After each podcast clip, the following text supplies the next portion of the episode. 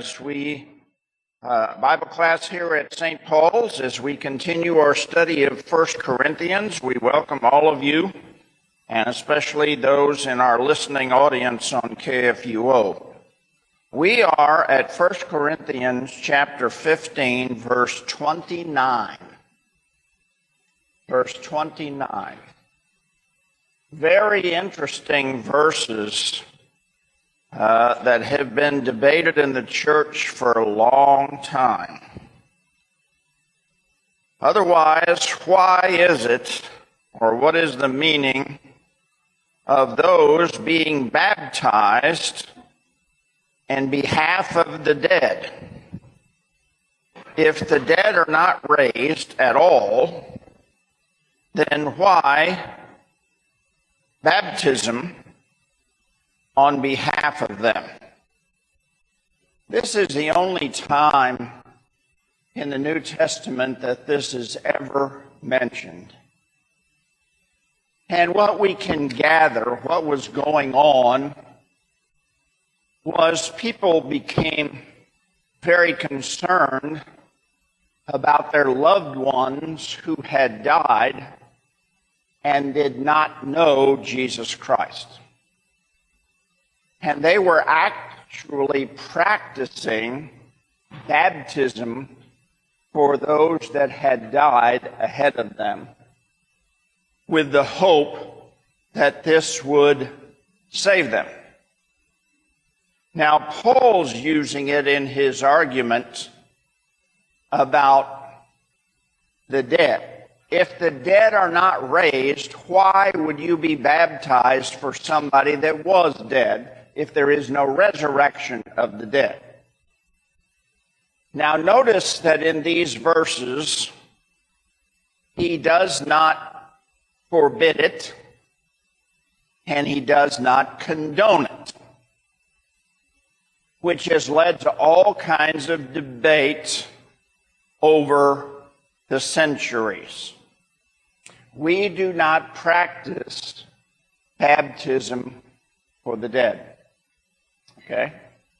We do not. There are some that do.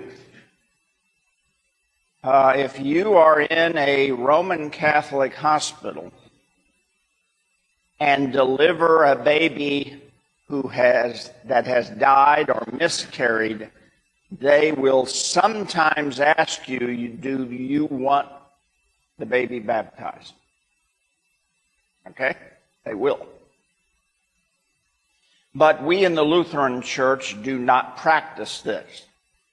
But uh, uh, the debate, you know, has always gone on, um, and it's still debated to this day. We're not going to get into that.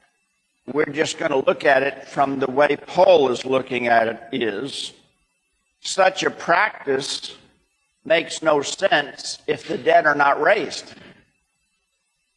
If the dead are not raised, why do this? And it's, it's very specific. He says, if the dead are not raised at all, okay, then why do this? And he's going to have several arguments here, but basically, we do not practice the baptism of the dead for in behalf of the dead, but evidently in Corinth, some were. Then he says, And why are we in danger every hour? And uh, then he says, I die every day, swearing by our pride, brothers, which I have in Christ Jesus our Lord. In other words, he's saying, because of the things that he suffers, he dies every day. His pride is that he was used by God to pour out the grace of God on the people in Corinth. There, his pride and joy because he was able to minister to them. But then he goes on. Why, humanly speaking, did I fight beasts in Ephesus? What did it gain me if the dead are not raised? So, what does it gain me if I'm in danger every day and the dead are not raised? What did it gain me if I fought beasts in Ephesus, but the dead are not raised? Okay? Um, why be baptized in behalf of the dead if the dead are not raised? Okay? All these arguments. Now, we don't know of any time that uh, Paul fought beasts in Ephesus. We know there was a riot and he was in the um, arena. But this may be a figurative language, as he says, humanly speaking. He may be talking about that there were beasts, his opponents in Ephesus, that he fought. But what he's laying the groundwork is why would I do all this if the dead are not raised? That's the argument. And then he quotes uh, a passage from Isaiah 22. Let us eat and let us drink, for tomorrow we will die. You, have heard that before. Let us eat, drink, and be merry, for tomorrow we will die. But that is an actual quote from Isaiah, Isaiah chapter 22. And what's happening in Isaiah chapter 22? The Assyrians are at Jerusalem's door. And God has told them this is because of your sin and your idolatry. So there are two things that people, two things they could do. God was calling them to repent, to repent and turn back to Him. But their other alternative was, well, since the Assyrians here, let's just eat, drink, and be merry because tomorrow we're going to die anyway. The exact opposite of what God wanted. And so he's quoting this here as saying, if the dead are not raised, then eat, drink, and be merry because tomorrow we'll all die. And it doesn't matter because there is no resurrection of the dead. It's a very sarcastic argument. But he is quoting from uh, Isaiah 22, and the context there is appropriate. Is appropriate. Then he says, Do not be deceived. Bad conversation corrupts good manners. Okay? Bad conversation corrupts good manners. You've heard that before. Uh, it's birds of a feather flock together. Uh, lay down with dogs, get up with fleas. Okay, there's all kinds of sayings that reflect that. That if even if, if you are if you are on the right side, but you constantly flirt with evil, at some point you're going to be corrupted. Okay? That's what he's saying. That's what he's saying. So he's making all these arguments. Um, then he says, Be sober as you should, and do not sin. For some have ignorance of God. I say this to your shame. All right. What he's saying is be sober. He's not talking about drunkenness, he's talking about sober minded. Okay? Not carried along by false teaching. Be sober minded. Okay? Do not sin,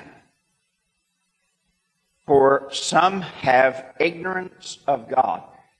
This would be his condemnation on those that do not believe.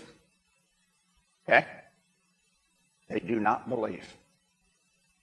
And evidently, there are some of them within the church in Corinth. Because he says, I say this to your shame. Say this to your shame. Remember back in uh, chapter 5, he had instructed them to excommunicate one such person. And he may be pointing to that again. They shouldn't be among you if they are ignorant of God, if they do not believe. If they do not believe. All right. So he's argued that there is the resurrection of the dead. But then he has to deal with something else. We've got to remember that the people then had come out of all manner of religions. But almost exclusively, they said that the physical body was evil and was the seat of evil. And when you died, you got rid of this. The body, the flesh, was no good. This is what Plato taught. Okay? It's around all Greek thinking that the body is the seat of evil. And along comes Paul and Christianity and preaches the resurrection of the body. This would have been a very bizarre teaching to the people then. They would never have dreamed or heard of such a thing that the body could be saved, that the body uh, was saved by Jesus Christ and would be resurrected. And so now Paul has to deal with that in Corinth. And so what does he say? Why will some of you say, or how are the dead raised? What kind of body, literally, what kind of body they come with? when they resurrect the body, what kind of body they come with? Because they could not figure out how a body that is laid in a tomb and that is corrupted and decays could be resurrected. How can you go from decay and corruption to be resurrected? And the people of that time needed this explained to them because it was so far beyond their comprehension. And you've got to remember, Christianity is the only religion that teaches the resurrection of the body. We confess it in the creeds and just go over it. Like we've heard it a jillion times. Well, there's an awful lot of people in the world that would take issue with that statement. So he doesn't miss words now, verse 36. Fools. That's what he calls them fools. You who sow what is sown does not give life or does not have life unless it first dies. So, what he's saying is if you take a seed, a, grain of wheat, it's dead. You plant it dead, and then it lives. Now, this is God's doing, but it can't live until it dies. And He's applying that to people. Can't live unless it dies. Because when it's sown, the body that it has is not, has not happened yet. But it's bare, it's a bare kernel, perhaps of wheat or some other plant grain, some of the rest. Okay? So he's trying to explain to them that death comes before life. And that a plant starts out as a dead seed. Then he goes farther. God gives to it a body as he wills, and to each of the seeds its own body. All right. So God gives it. When a seed, when you plant a wheat seed, you get a wheat stalk. That's different when you plant a spinach seed and get spinach. God gives to each a body. Now, what he's really pointing them to here is this. Don't question God's ability to do this because he is the Almighty. He created all these things. And he can give life to a body, be it in the plant world or anywhere else. Don't question his ability to do this. And this first example he gives is in the plant world. Then he moves on. His next argument not all flesh is the same flesh. It's different for man. It's a different flesh for animals. It's a different flesh of winged creatures. It's a different for fish. So again, he's saying all these are different bodies. Okay? But God created them. God created them. So his first argument is plants. His second argument is living beings. His third argument is, and there are heavenly bodies and earthly bodies.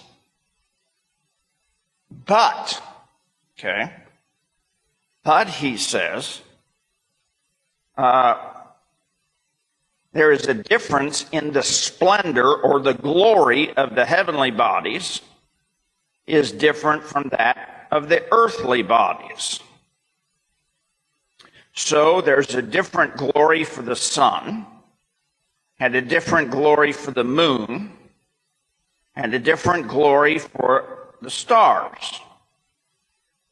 For even star, a star differs from another star in splendor. Okay.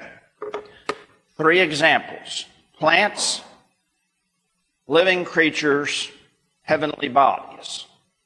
The glory differs. What's the common denominator?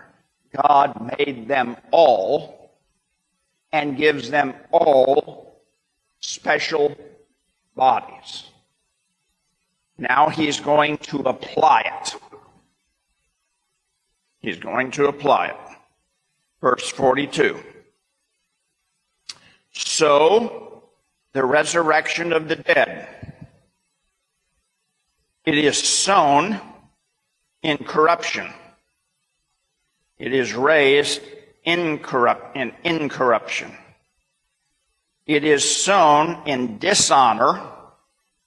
It is raised in glory or splendor. It is sown in weakness. It is raised in power. It is sown a natural body. It is raised a spiritual body. For there are natural bodies and spiritual bodies.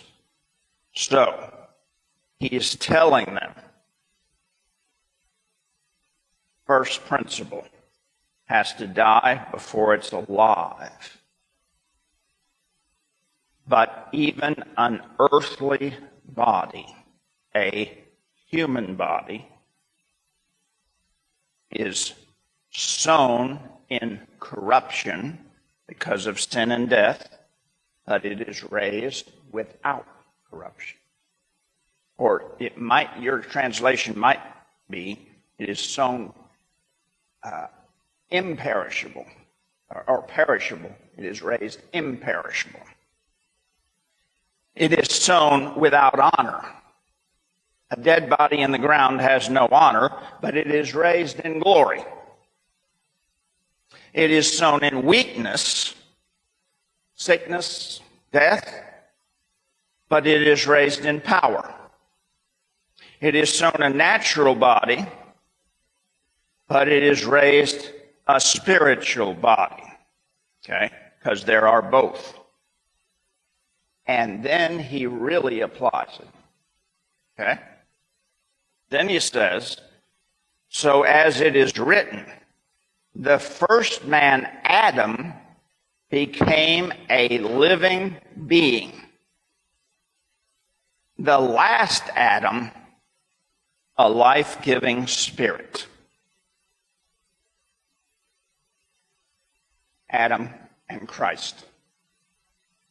The second Adam. The second Adam. Adam brought death. He was a living being, but he brought death. Christ became a life giving spirit. And so he continues this analogy. Okay? But the first is not spiritual, but natural. Then the spiritual. Okay. So the natural comes first, then the spiritual, then the spiritual. In other words, you have to be born again. You have to be born again. Then he says, the first man was from the dust of the earth. The second was from heaven. Okay? From heaven. So uh, we get this gist that he's drawing this parallel between Adam and Christ. So the man of dust, so are also those who are of dust. And in the man of heaven, so are those who are of heaven. And then he brings it uh, to a head when he says in that last verse that, uh, and so uh, we are, we carry or wear the image of the dust. Also, we carry or wear the image of the heavenly. That's where he brings it all. So a human being who believes in Jesus Christ is not only of the dust, like Adam, he is of heaven, like Christ. Okay? Of heaven, like Christ. Now, what we get into here is this. How many resurrected bodies are there? Well, the only one that was ever seen was Jesus Christ. And the fact is that he, uh, when he rose from the dead, he was alive. but he still had his humanity. Because when he appeared in the upper room to Thomas, he showed them the wounds in his hands and his feet and his side. So he was still true man and true God. So for us, when we die, that is indeed um, of Adam. We are of dust, and we return to dust. But when the resurrection of the dead occurs, our bodies will be resurrected. And we will be of the man of dust, but also a spiritual body created by God. Sown in corruption, raised in incorruption. Sown in dishonor, raised in glory. Now, what are the spiritual bodies going to be like? I don't know. It doesn't really give us a full description. It just says this is what's going to happen. This is what's going to happen. And um, he doesn't quite leave it at that. He'll say a few things more, but that's what he's saying. We will both we will be human, but we will be redeemed, sanctified, perfect. Sown in corruption, raised in incorruption. But our bodies will be. Jesus Christ is the Savior of body and soul. How do we know that? because when they went into that tomb, he wasn't there. If he had only saved your soul, his body would have been laying in that tomb. The fact that there was no body means total redemption, body and soul. Body and soul. All right, let me stop there a minute and see if you got any questions, any questions that I could possibly answer. Yes.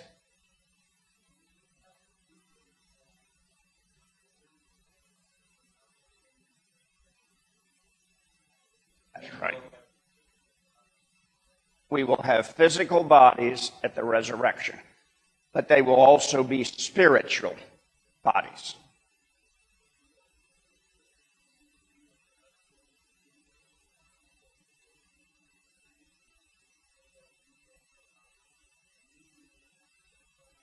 Boy, that's argued. Because why does Jesus still have the marks? If the bodies are going to be made perfect, why does he still have the marks? Um, and that's basically an unanswerable question. What they're exactly going to be like in heaven. So if you walk with a limp on earth, are you going to walk with a limp in heaven? Luther wrote about this and said, absolutely not. These bodies are going to be perfect. Okay? Luther says they're going to be perfect. And we get some sense of that when it says they're sown in weakness, but raised in power. Okay? So, uh, if I'm going to come down on any side, it's going to be that they're going to be perfect Okay? They're going to be perfect. Yes.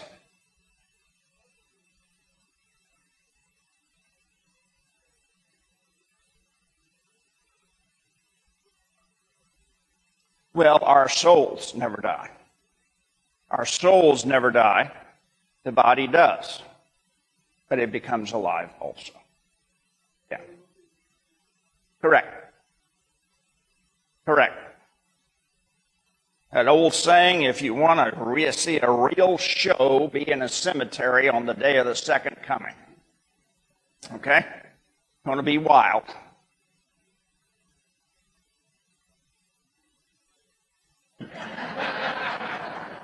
Not even Jesus could. Not even Jesus could. All right, last section here. And uh, I, I, I say this, or I tell you this, brothers, that flesh and blood cannot, are not able to inherit the kingdom of God, nor can the corruptible inherit the incorruptible. All right, so that's a flat statement. Then he says, Behold, I tell you a mystery. All will not sleep, but all will be changed. All will not sleep means Jesus Christ is going to come and there's still going to be people alive on this earth. Everybody's not going to be dead. He's going to come, he's going to come and there will still be some alive but they will all be changed. Okay? And we've just talked about that change. Okay? We've just talked about that change. In a moment, in the either the blinking of an eye or the twinkling of an eye, at the last trumpet, for the trumpet will sound, and the dead will be raised incorruptible or imperishable, and we will be changed. Okay? Let me just read the next one. For it is necessary for the uh, corruptible to be clothed with the incorruptible, and for the mortal to be clothed with immortality. So the change is the fact you go from corruptible to incorruptible and from mortal to immortal. God gives you the gift of living forever.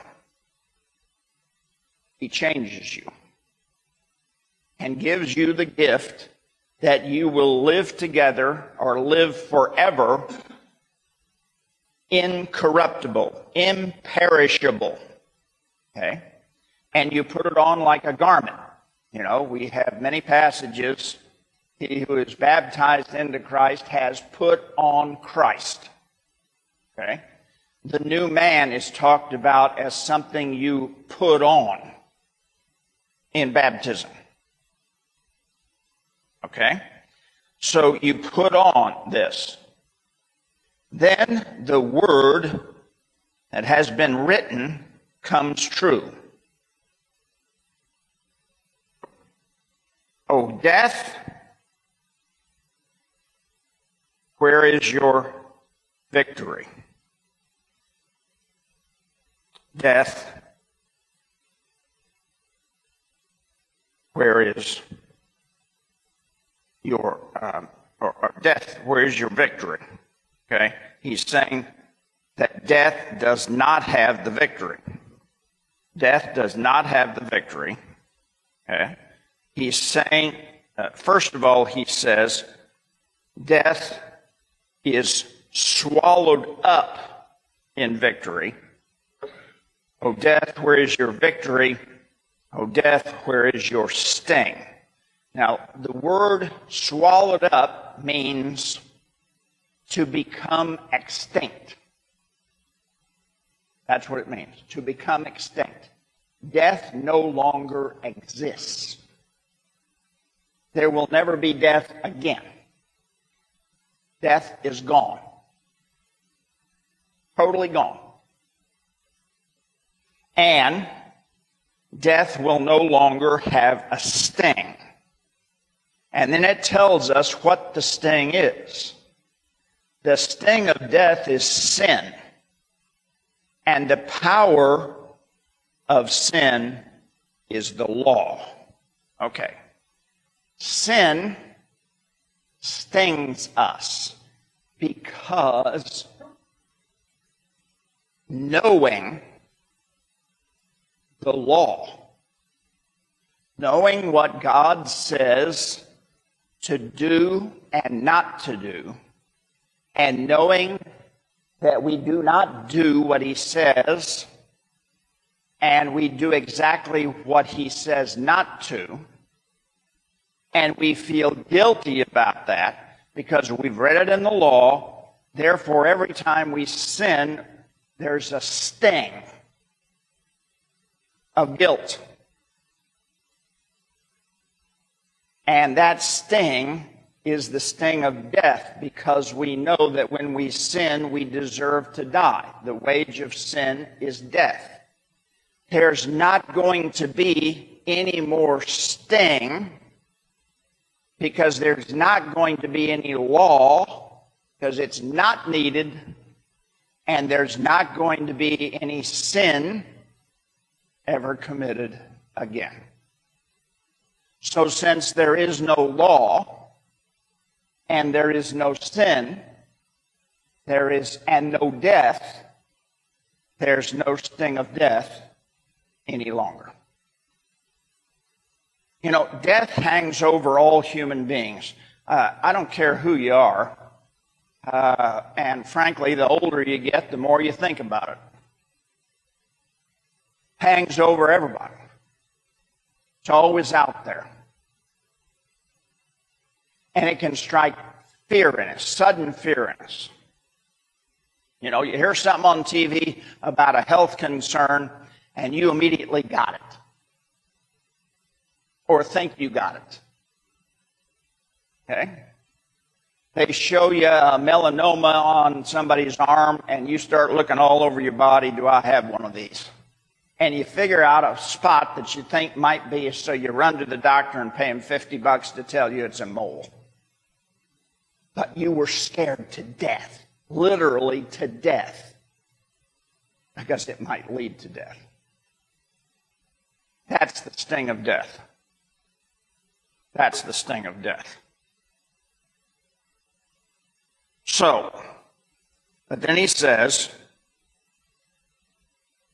Thanks be to God who gives to us the victory through our Lord Jesus Christ. So the victory is no longer death's. The victory belongs to Jesus Christ, and he shares that victory with us. Okay? With us. And then his final words So then, my brothers, my beloved brothers, be steadfast, immovable, abounding in the works of the Lord always, knowing that your work in the Lord is not in vain. Is not in vain. Stand firm in the faith. Stand firm in the faith. Don't fall. Don't become weak kneed. Okay?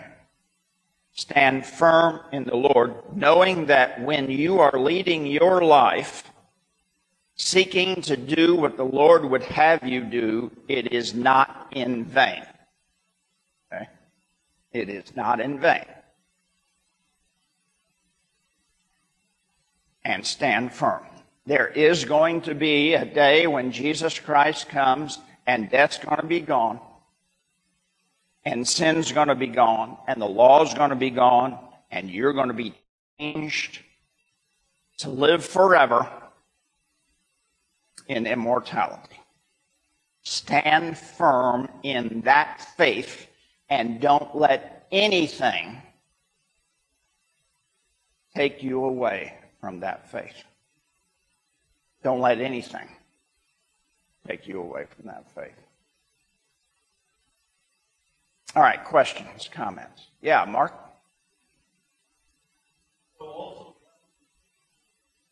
They will be raised. Uh, the scriptures are clear on that. Uh, believers are raised, but so are the unbelievers. But they are raised to everlasting punishment. Okay?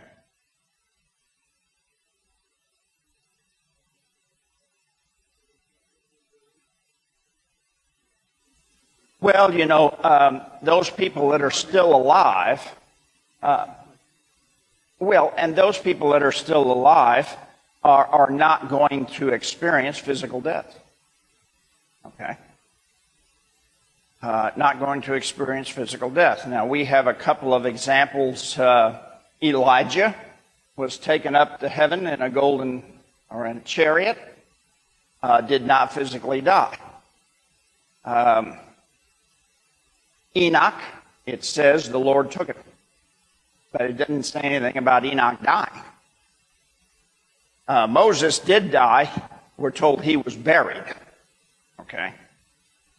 But um, when Christ comes again, notice it says in a moment, in the twinkling of an eye, the last trumpet. It's too late to decide to believe in Jesus when the trumpet sounds. It's over in the twinkling of an eye, in a moment. Yeah, Jim?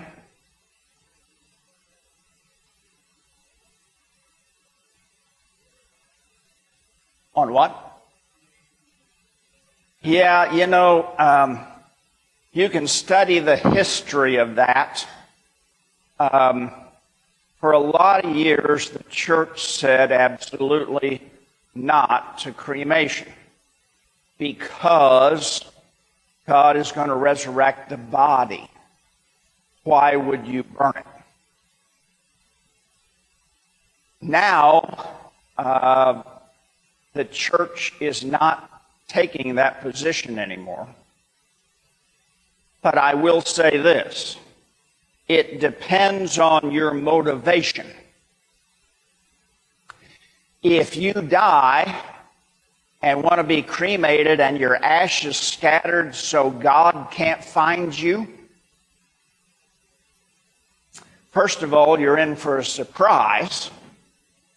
But second, you are fleeing from God. That's the wrong reason. Okay? That's the wrong reason. But uh, many people, more people, are being cremated these days. But we, the church, is not taking the position that uh, this is sin. Something like that, unless you're trying to get away from God. Yeah. Other questions? Yeah.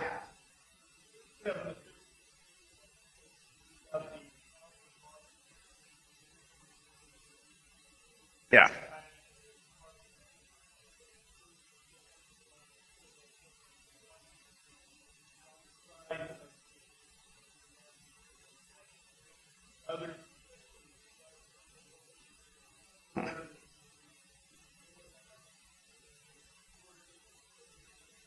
Yeah.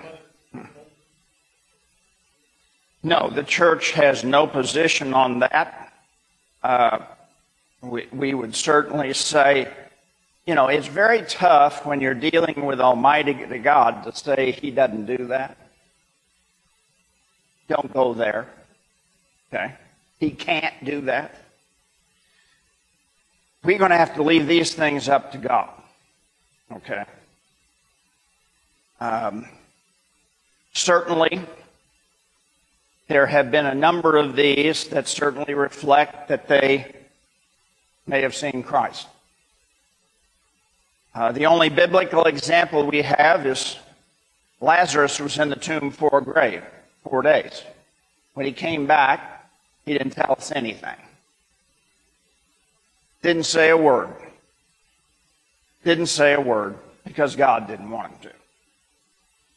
But the fact is that no, that all those things uh, we we leave to the hands of God.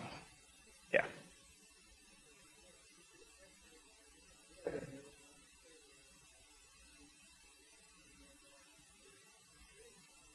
Well, and that could be. That's why we don't get into each one of these and try to discern is this true or not. It's just impossible. It's just impossible. Yes. If something is so clearly in contradiction of Scripture, then we reject it. Then we reject it. Yeah. Yes. Uh, Sadducees did not believe in resurrection. Yes. It's interesting that Paul quotes Isaiah here. It will swallow up That's from chapter 26. Yeah. Uh, but Isaiah was not on the side of Pharisees and Sadducees. Pharisees and Sadducees probably didn't exist in Isaiah's day. That was a later development. That was a later development.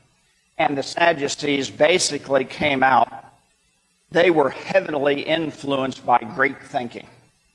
They were Jews that were heavily, heavily influenced by the thinking of the day. And that probably contributed a great deal to their refusal to believe in angels and the resurrection. Yeah.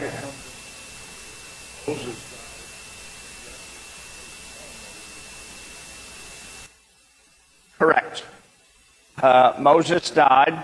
Elijah didn't, but they were both on the Mount of Transfiguration. That's why God does what he pleases. Okay? God does what he pleases, when he pleases. And just when you think he's got, him, got it all, when you got him all figured out, he'll do something just to mess you up. Okay? Mess you up. Okay. Next week, we will finish the book of First Corinthians.